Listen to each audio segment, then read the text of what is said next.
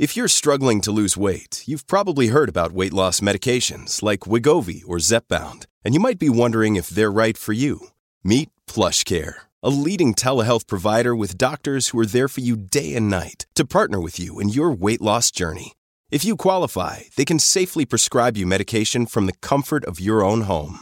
To get started, visit plushcare.com slash weight loss. That's plushcare.com slash weight loss. plushcare.com slash weight loss. Another day is here, and you're ready for it. What to wear? Check. Breakfast, lunch, and dinner? Check. Planning for what's next and how to save for it? That's where Bank of America can help. For your financial to-dos, Bank of America has experts ready to help get you closer to your goals. Get started at one of our local financial centers or 24-7 in our mobile banking app. Find a location near you at bankofamerica.com slash talk to us. What would you like the power to do? Mobile banking requires downloading the app and is only available for select devices. Message and data rates may apply. Bank of America and a member FDIC. When you need mealtime inspiration, it's worth shopping Kroger, where you'll find over 30,000 mouthwatering choices that excite your inner foodie. And no matter what tasty choice you make, you'll enjoy our everyday low prices, plus extra ways to save, like digital coupons worth over $600 each week. You can also save up to $1 off per gallon at the pump with fuel points. More savings and more inspiring flavors make shopping Kroger worth it every time. Kroger, fresh for everyone. Fuel restrictions apply. Welcome to the New Books Network. Everybody, and welcome back to New Books in Science, a podcast channel on the New Books Network. I'm Galina Limarenko, doctoral candidate in neuroscience with a focus on biochemistry and molecular biology of neurodegenerative diseases at the EPFL in Switzerland, the host of the channel. Today we'll be talking to Lisa Sarasohn about her new book, Getting Under Our Skin The Cultural and Social History of Vermin how vermin went from being part of everyone's life to a mark of disease, filth, and lower stages. For most of our time on this planet, vermin were considered humanity's common inheritance. Fleas, lice, bedbugs, and rats were universals, scourges, as pervasive as hunger or cold, at home in both palaces and hovels.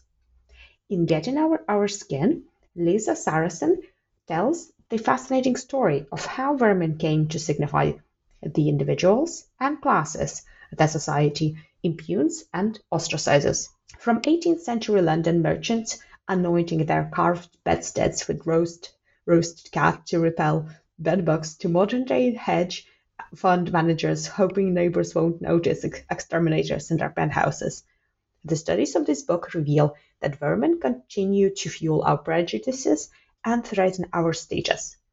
Getting our, under our skin will appeal to cultural historians, naturalists, and to anyone who has ever scratched and then gazed in horror. Well, Lisa, welcome to the show. Thank you. I'm glad to be here. Oh, it's really glad. Uh, it's really good to have you here today with us. So, as we have uh, gone through some unprecedented, unprecedented times during the global pandemic, I was wondering if you could reflect on how has it affected you and your work, and maybe some main takeaways that you have gathered from this experience. Well, I think that probably the the main takeaway for me is that I never really expected to live through a kind of plague or a pandemic, the kind that I was writing about in the book. Uh, I know quite a lot about bubonic plague, and I know a good deal about typhus and uh, how people suffered from that. And I just never thought that I would uh, be in a similar situation. Although, of course, the uh, coronavirus is not as terrible as the other diseases were. But uh, it was kind of eye opening uh, as the pandemic was just beginning as I was writing the last uh, part of my book. And uh, the idea that an apocalyptic event was going on uh, really uh, was quite amazing to me. And the response of people was also quite amazing. Uh, it was not um, terribly different from the kind of fear and terror inspired by plagues in the past. So, um, I, at the beginning of the book, I added a paragraph about the four horsemen of the apocalypse. Uh, Death rides a pale horse. And here we are again with this going on. Strange. It, oh, this it, is fascinating. How you how you sort of had a specific point of view as well from the point of view of historian you you must have tried to contrast and compare uh, this uh, situation to what you know from the history as you said the bubonic plague yes uh, i think it's very interesting how people find scapegoats to blame for these diseases so in the 14th century people blamed the Jews, of course. In the 20th century, uh, Jews were also blamed for typhus because lice was supposed to breed in uh, in their beards and and uh, earlocks, and so you know it's similar. Uh, the not so much for disease, but just the prevalence of these kinds of vermin were blamed uh, also uh, on foreigners. Uh, the English blamed a lot of people, but uh, they blamed the Irish and the Scots, particularly for the prevalence of, of lice. And uh, then, as uh, Europeans colonized the rest of the world, they also blamed Native Americans, they blamed Africans, uh, anybody who could be scapegoated uh, for disease and for the prevalence of vermin uh, were used as objects uh, of derision, disgust. That even uh, resulted in uh, extermination or at least persecution for a lot of people. So, uh, and when the coronavirus and COVID began, the way uh, the Chinese were blamed and are still blamed for the origin of the disease is quite similar nowadays to what happened in the past. So, can you tell us more about yourself and how did you get interested in history? Well, I am a historian of culture and ideas. Uh, and uh, by training, I'm an early modern European historian. So that's mostly 16th, 17th, and 18th centuries. My last book was uh, on somebody named Margaret Cavendish, who was the Duchess of Newcastle in the middle and la- later part of the 17th century. Uh, she was the first woman to write extensively about scientific subjects in English. Uh, she uh, was, she did not like the Royal Society of London and the new experimentalism that they were practicing. Uh, she didn't believe it could really uh, bring forth an accurate picture of nature. So she wrote scientific treatises where she condemned the Royal Society and experimentalism. And particularly, she uh, responded to Robert Hooke's Micrographia, which was the first um, book produced by the Royal Society. It's full of graphic images, and the most famous are huge folios of a flea and a louse, gigantic pictures. One of them is uh, the uh, on the front jacket of my book. Uh, so I wondered as I was writing about this, why the Royal Society focused on these particular creatures to begin with. Uh, Margaret Cavendish took these creatures, particularly lice, and in a parody of the Royal Society called The New Blazing World, she converted lice into lice men who are her um, chemists and experimental philosophers. And so she both attacked them in treatises and in parody. I wanted to know what role these creatures played in the uh, imagination and also in the just in the general thinking of people in the 17th century, earlier and later. And that brought me to this book. I wanted to know why they were looking at these particular insects. it may be because they were very accessible, but I thought there were other reasons as well. So that brought me to the book. And uh, everything else resulted from that. From that And question. along your career uh, journey, what roles did your mentors and peers play? And maybe you have uh, uh, any advice to our young career researchers and people who are interested in studying history? Well, uh, my mentors, I there's a very strong history of science program at Oregon State University where I taught for 34 years.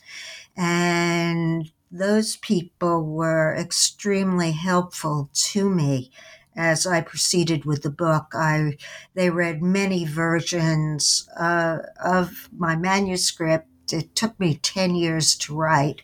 So uh, there was there was lots of input from from my colleagues uh, here and also other historians of science around the country. I presented aspects of the book in papers. I still remember one meeting at the History of Science Society uh, where, and I was talking about lice and uh, someone in the audience put up his hand and said, Well, have you thought about pornography and lice? And believe me, I had not thought about pornography and lice. Be- it just hadn't occurred to me. But when I went looking, I found lots about uh, crab lice and pornography and prostitution. So that took me on that kind of a uh, journey. Hmm. it, it, was strange, but interesting. Uh, for younger scholars, I would say if you come across something that strikes you as very unusual and something that even might make you laugh. In this, I am quoting Robert Darnton, the famous Princeton historian, but something that seems so weird and strange to you, then you've found a way to enter into another world and another mindset. And that's something you should pursue. And, you know, and, you know, there are other things about this. Uh, originally, I had thought to keep the book um, just in the 16th, 17th, and 18th centuries. But uh, readers, in particular my husband, who's an American historian, suggested that I go later in history. And so I ventured into the 19th and 20th centuries and the 21st century. And I expanded the book to look at rats as well as insect vermin uh, because uh, contemporary views of vermin usually think about uh, lice, not lice, excuse me, think about rats and mice. And so that brought me to that also. And so that's one thing I tell younger historians, all historians, if they are starting a project, a broad project like this, I think they need to be aware how different it is from the kind of narrowly focused work that has usually been done in the late 20th century. Uh, and the kind of work I've done previously, which focused on uh, Margaret Cavendish, focused on Thomas Hobbes, the political philosopher. My first book was about somebody named Pierre Gassendi, who was a French philosopher uh, slash uh, thinker, scientist of the 17th century. This book was this the Vermin book, Getting Under Your Skin, this cultural and social history of vermin, is much broader and the way I was able to do that is the existence of databases now, where you can go through many, many, many, many books uh, very quickly by hitting particular words. And quite frankly, I don't know if that's good or bad. It enables a very broad study in a shorter amount of time, but it means that you're losing some of the context by reading an entire book devoted to a subject. I did read some entire books, but um, in many cases, I just went to those hits and were able to look at the immediate um, use of a word or a phrase. So it's a, a different kind of research than at least I've done in the past. And how did you come up with a title? Because it's really visceral, getting under our skin. well, I got a lot of input from friends about what they thought would be a good title. And ultimately, uh, it just bubbled to the top of my brain. Uh, I wanted to uh, emphasize that this was a book about the body and also the the home surrounding the body. So i i really wanted to emphasize that aspect of it. And of course you know lice fleas and bed bugs. Yes bed bugs they were what I originally mm-hmm. wrote about, uh, do uh, bite and suck your skin. Uh, rats, when I turn to it, uh, bite, uh, particularly babies. Uh, and so it seemed a natural kind of title for the book. And I also, you know, it's, I started my career as a historian of ideas, but I've also um, studied cultural history, so it expanded into that. And the subtitle is The Cultural and Social History of Vermin. So I wanted to emphasize that it is um, not primarily a book about the medical aspects of vermin and the diseases they cause, but rather that it is a metaphorical treatment of vermin, a historical treatment of how vermin were used to view other people, to view the other. And that's where the title and the book comes from. So let's uh, dive into a couple of those topics that you cover in your book. And can we start by defining the term vermin? What does it actually mean? Oh, that's a very hard one. It is a very, very slippery term. Uh, it probably wasn't used until the later Middle Ages, and it appears in both um, French and in uh, Anglo Anglo French 14th 15th centuries. And um, you know originally it it referred mostly to worms to worms that they were a real problem at the time body worms intestinal worms but very quickly is expanded to include other creatures as well by the 15th or the 16th centuries.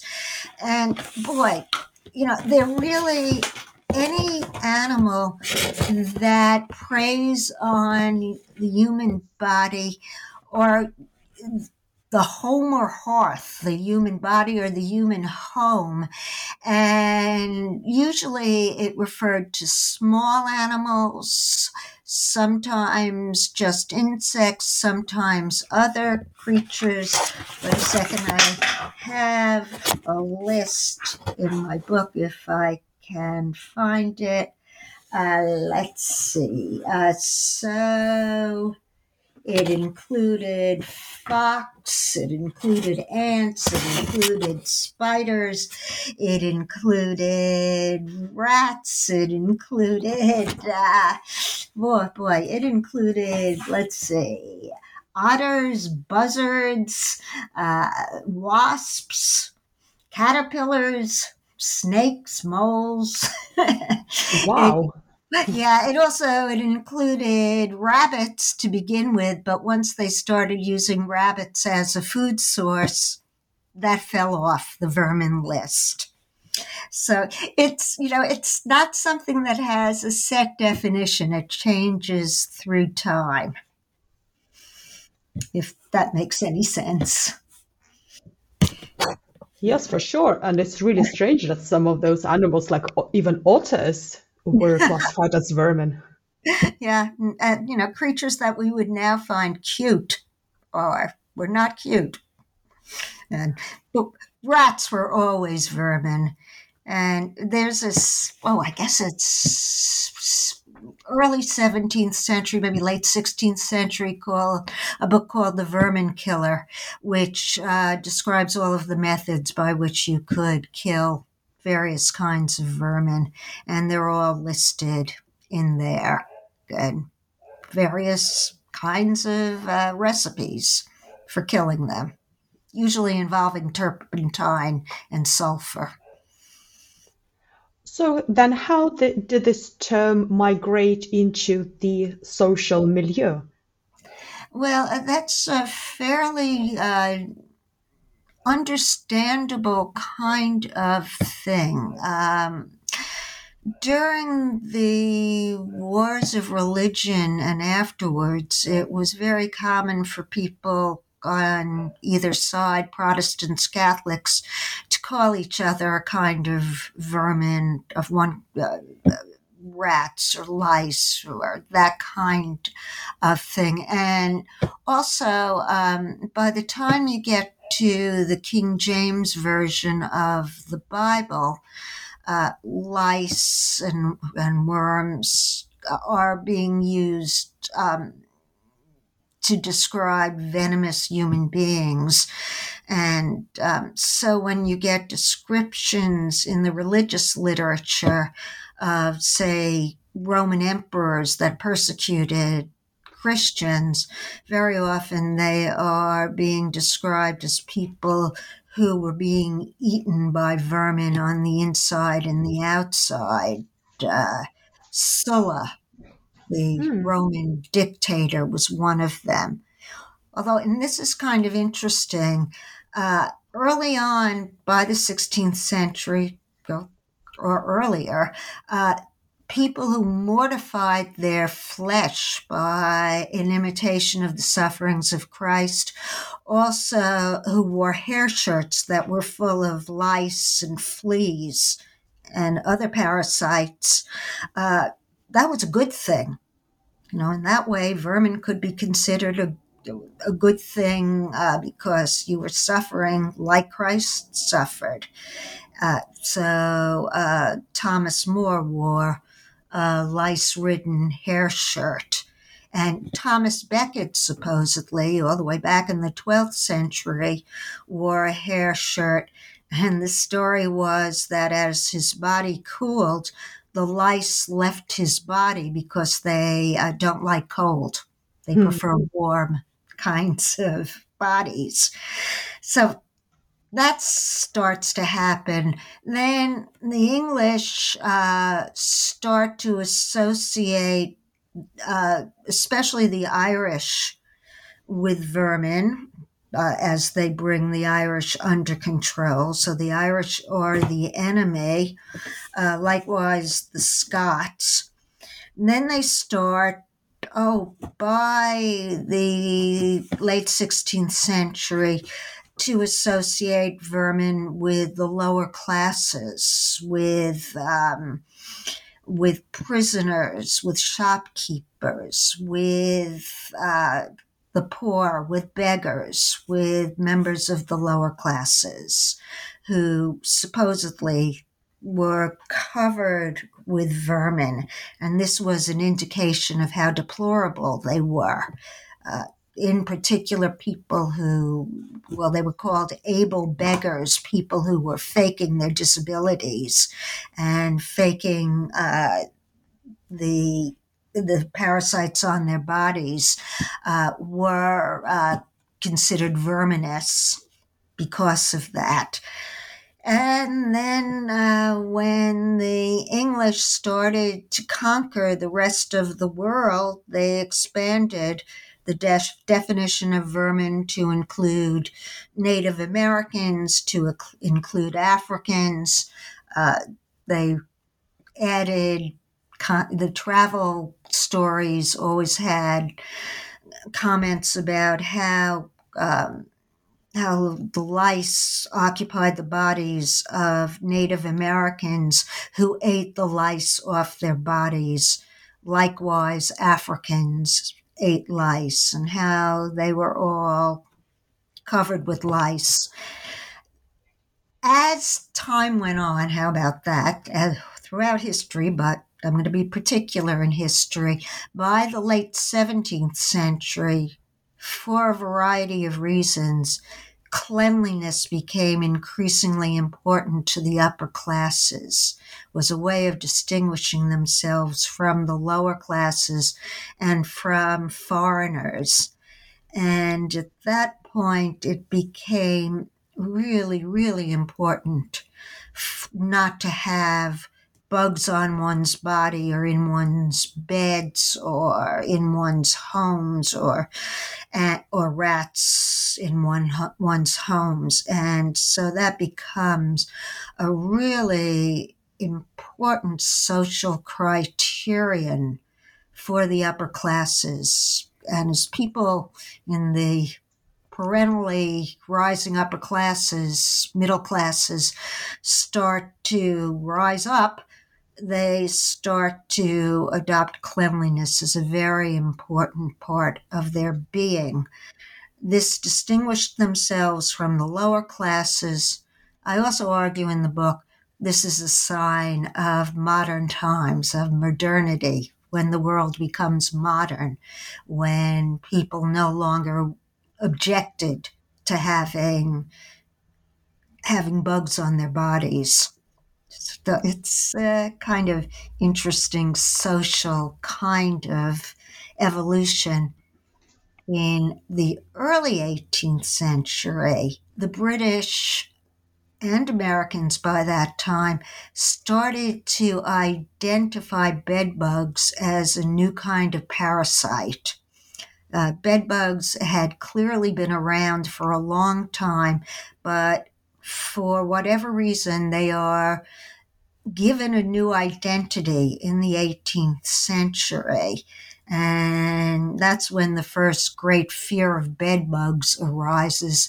It's also when the first professional exterminators appear in England and then in America.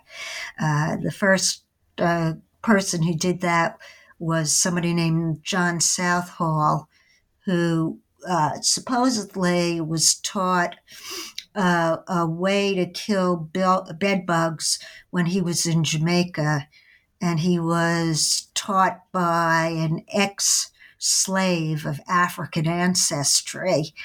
Uh, and he essentially stole the formula from this guy, went back to England and set up business by this time, the Royal Society is meeting regularly. They're very interested in bugs and in small animals, Southall try, tries to present his findings as scientific, writes a pamphlet which is essentially an advertisement for his business, his, his pest killing business. But he also has a lot of scientific stuff in there. He dedicates it to Sir Hans Sloane, the president of the Royal Society, and he presents it to the Royal Society. He is he goes and presents his findings.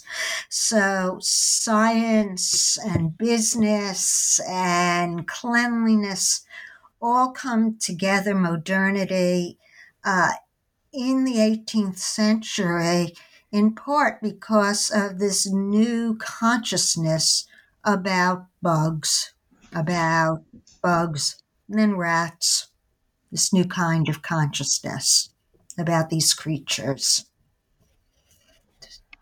Was this term also used uh, against the actual ill people, so people with a disease rather than pretending to have a disease? Well, it's a good question.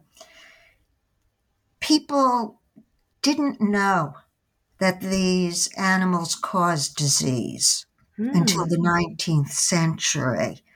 Uh, not until late in the 19th century, when, especially in the 1890s, uh, typhus is uh, people realize that lice are the uh, disease uh, vector for typhus. Uh, very sh- in the 1890s, also that rats and fleas are disease vectors for bubonic plague.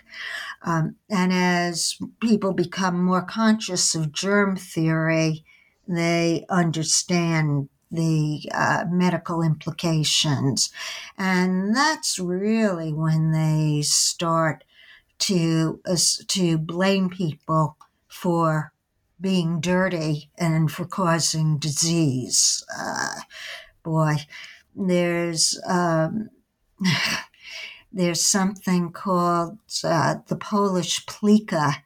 That's a kind of dreadlock where the dreads are infested with lice and people start to and they associate that with Poles and Turks and Jews and start to argue that they are the carriers of typhus.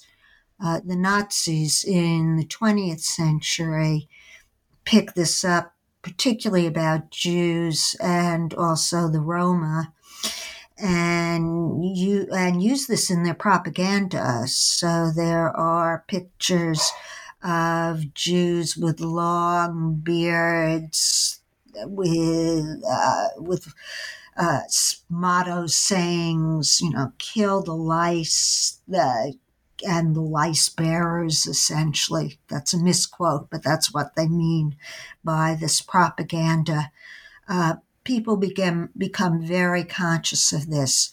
It also has a racial element. So, in the uh, well, of course, against Jews, but in the 20th century, uh, the Hearst papers in the United States start arguing that disease is brought back from World War One, particularly by Negro soldiers who bring cooties with them.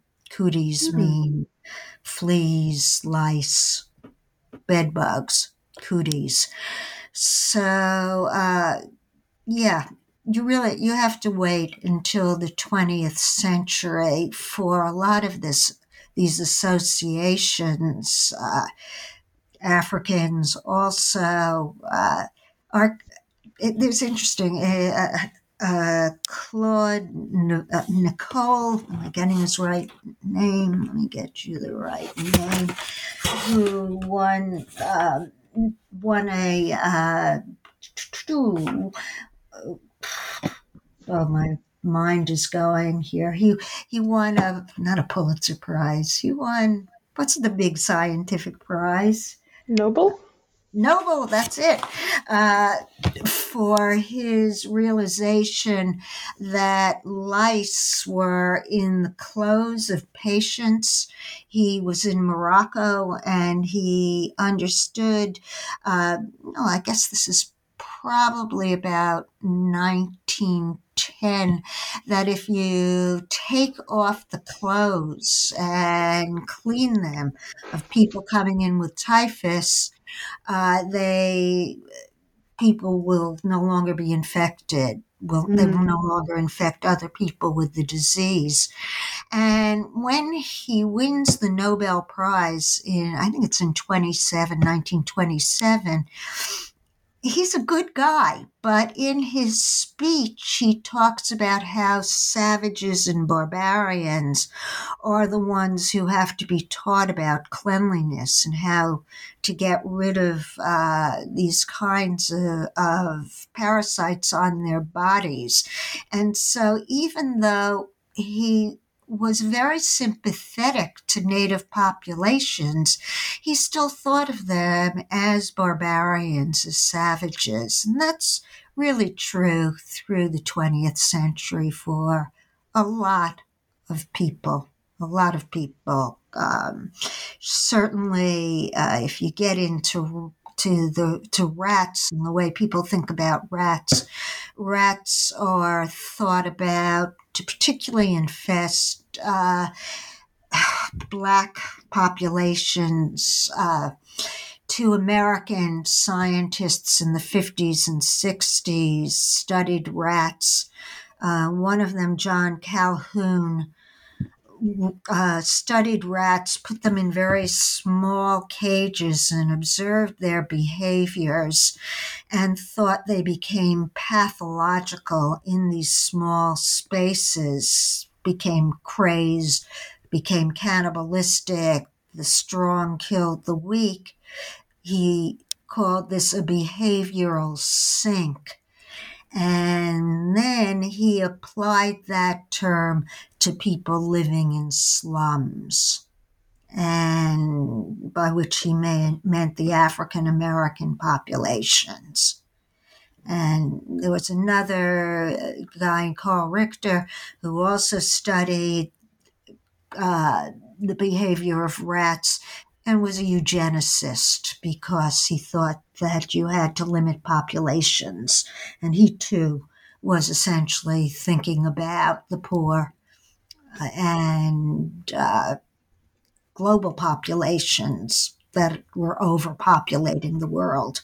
So there are um, real, uh, real life implications to these studies, obviously, of particularly of rats, but also of other parasites and insects. It is fascinating how it spans both Europe and North America. Yeah. Well, probably my favorite thing about the book. Uh, this was pretty early on when I was working on rats. Uh, there is a province in Canada Alberta, which uh, is supposedly rat free. Hmm. And uh, in the 50s, they started to put, the government started to put up, put up posters which said, keep Alberta rat free.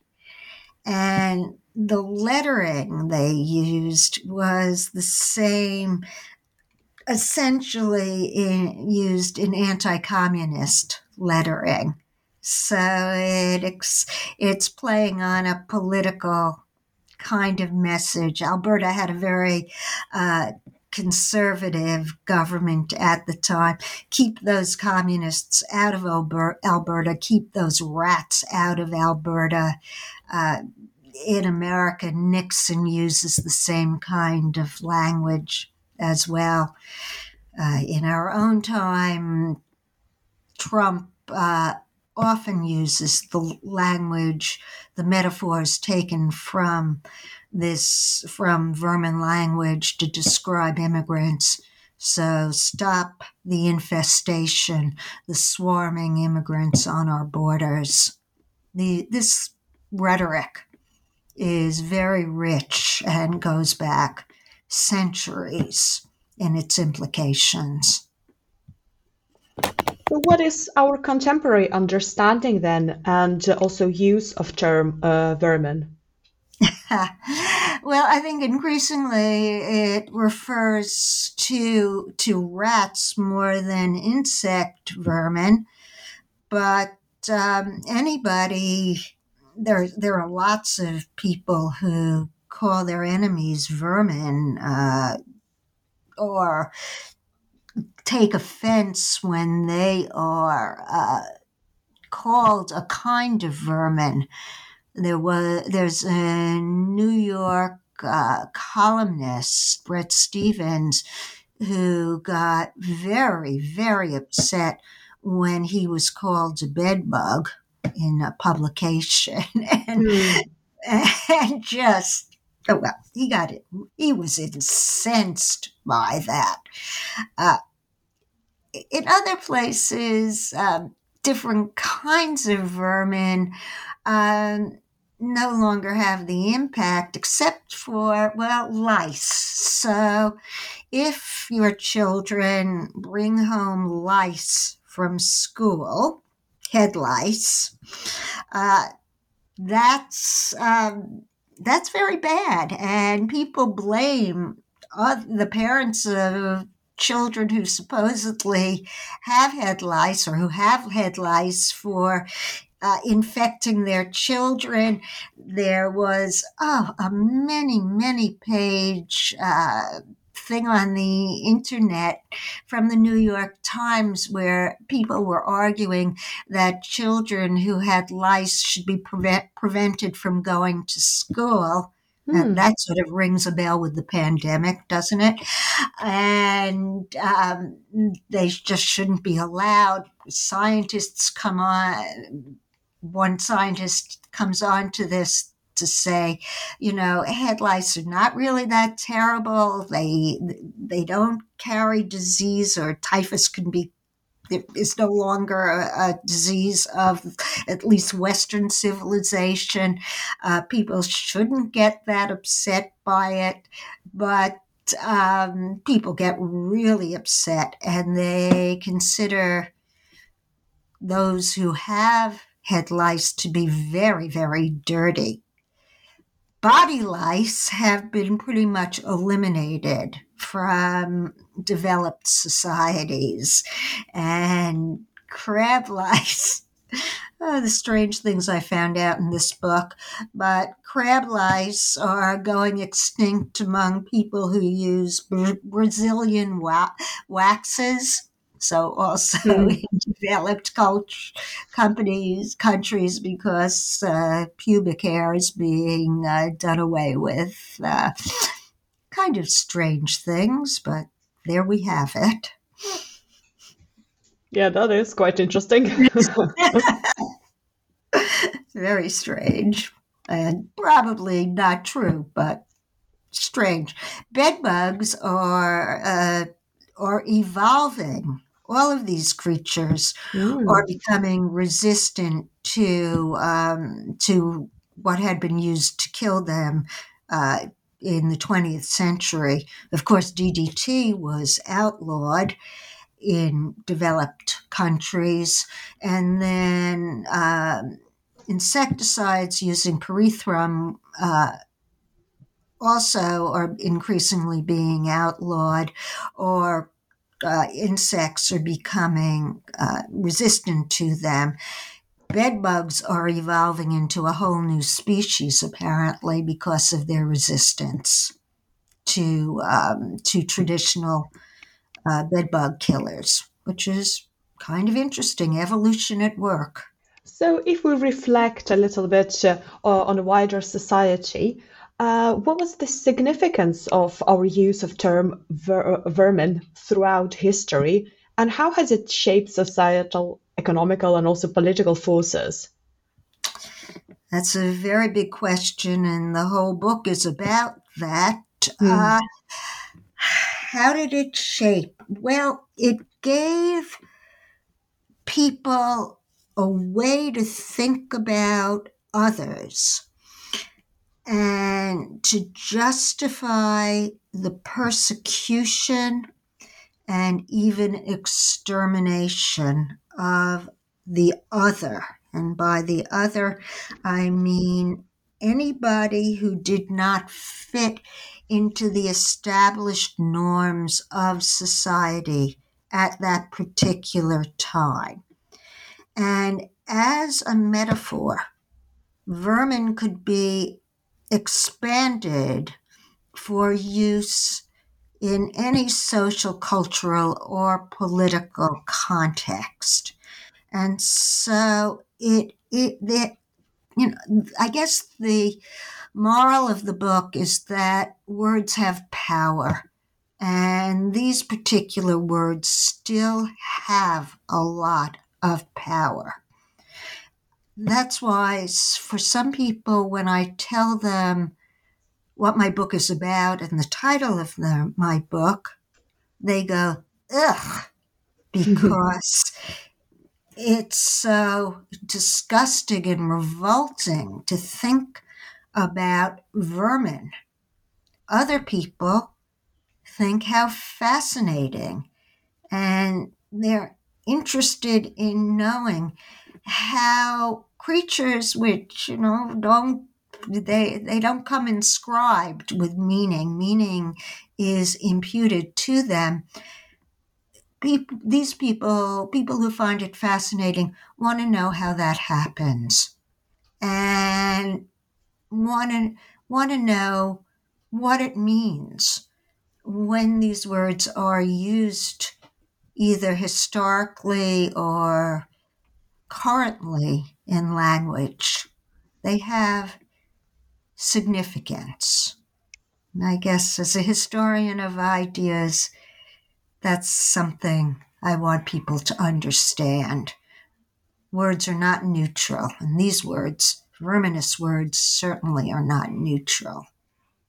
So, when you look at a cartoon, and boy, there's a British cartoon, and I'm going not going to name the cartoonist, but essentially, it's about um, terrorists who are pictured as fleas and bedbugs and lice and rats coming, invading our countries. Um, you know, or even cartoons that are meant to be funny.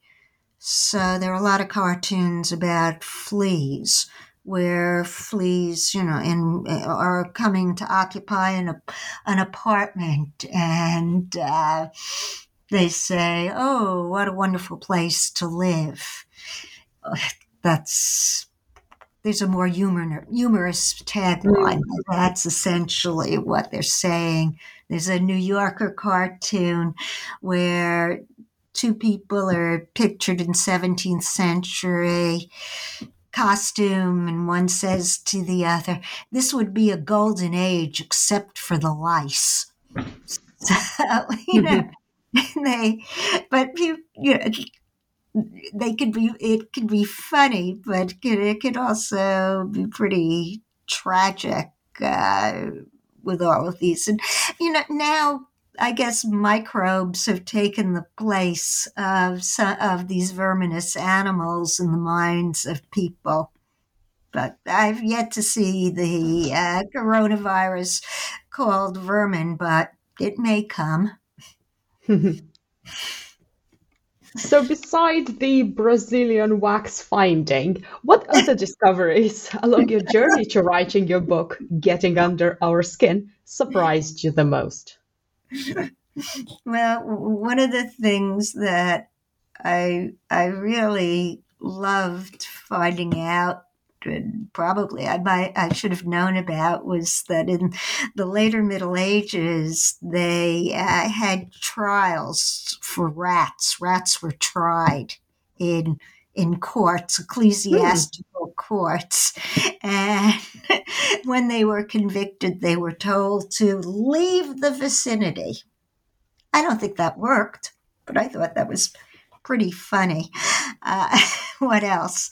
Um, changes in architecture and bedding in response to uh, bed bugs and and rats as people tried to keep them from their homes. I think also I would boy this was is probably stretching things, but I decided that modern times began in 1668 when the diarist Samuel Pepys wrote a very famous diary about Restoration England, uh, started to object to having lice on his body and in his wigs. And I thought, aha, here we go. This is people before had figured, you know, this is just a way of living. It's the way we live. We're inhabited by these creatures. And now that was no longer acceptable. And talk about a signifier of changing attitudes. Here's one, and a kind of the beginning of a kind of modern attitude uh, towards towards towards vermin. So those are mm. things I discovered. Uh, what else? Uh, I had never thought about rats and the role that rats played in literature. Uh, but they're all over literature um, in the in earlier times, but up until up until now, uh, children's literature is full of rats, and so in Harry Potter, when one of the uh, people, uh, what a, well, somebody who had been a rat and the uh, pet of Ron Weasley is revealed to be actually a human being in rat form, I went, aha, I know where that comes from. so, so it, it it opens up a universe of meaning that I perhaps wasn't aware of before, and I hope people will become aware of when they read the book. And what are your favorite and most feared creatures that can be regarded as vermin? And I hope that otters make it to your list. no, I think otters are cute. Uh, these are um, my most feared creatures. Well, I didn't include them in the book because I really hate them. Cockroaches. Uh, mm. I don't know if they can literally be considered vermin because they usually are not on the body, but they certainly are in the home. And um, I went to school in the Bronx in New York and saw them, and uh, saw them in Los Angeles when I was in graduate school. I really don't like roaches, and I certainly don't like rats. There was a rat in my garbage several years ago, and that was traumatizing. and that, uh, yeah. Uh, happily, my children never had lice, so I'm not that scared of them. Roaches and rats, who will, as we all know, inherit the earth after we all die of climate change and the coronavirus. Uh, those are the creatures I fear most and don't want to have anything to do with. Fair enough. what about you? Well, well, otters are probably the favorite ones. I, I really share your sentiment towards cockroaches, I'm afraid. yeah. well, we've taken up a lot of your time. So, can you tell us what are you currently working on and what will be your next project? Well, I think that my next project is going to be worms. which I started working on originally when I was thinking about this book to begin with years ago. And it sort of got shuttled to one side, but I think worms have lots of meaning, both metaphorical and scientific. And so that's where I'm going with the next project. Um, yeah, worms. but that that oh, that sounds really exciting. Yeah. you know, intestinal worms, uh, giant worms eating up uh, the seas uh, and continents. Well, of course, we've done in the guinea worm. I'm glad about that. So, but that's going to be my next project, I think.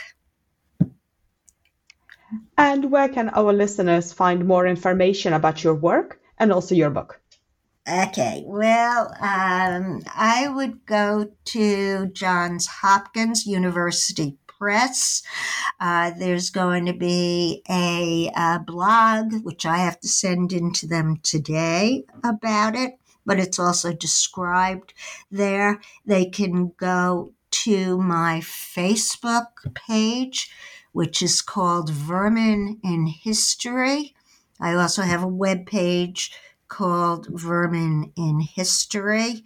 Uh, there is a piece in the Washington Post um, blog called, it's called, mm, uh, it's the blog is made in history. I think their their general term for it, uh, and they can order it on Amazon. It's going to be out today, in fact, is the official publication date for the book. So excellent. Where and um, if they want to email me, that's fine too. Sarah Soli at OregonState.edu. Well, thank you so much for joining me today and for this illuminating, itchy scratchy discussion.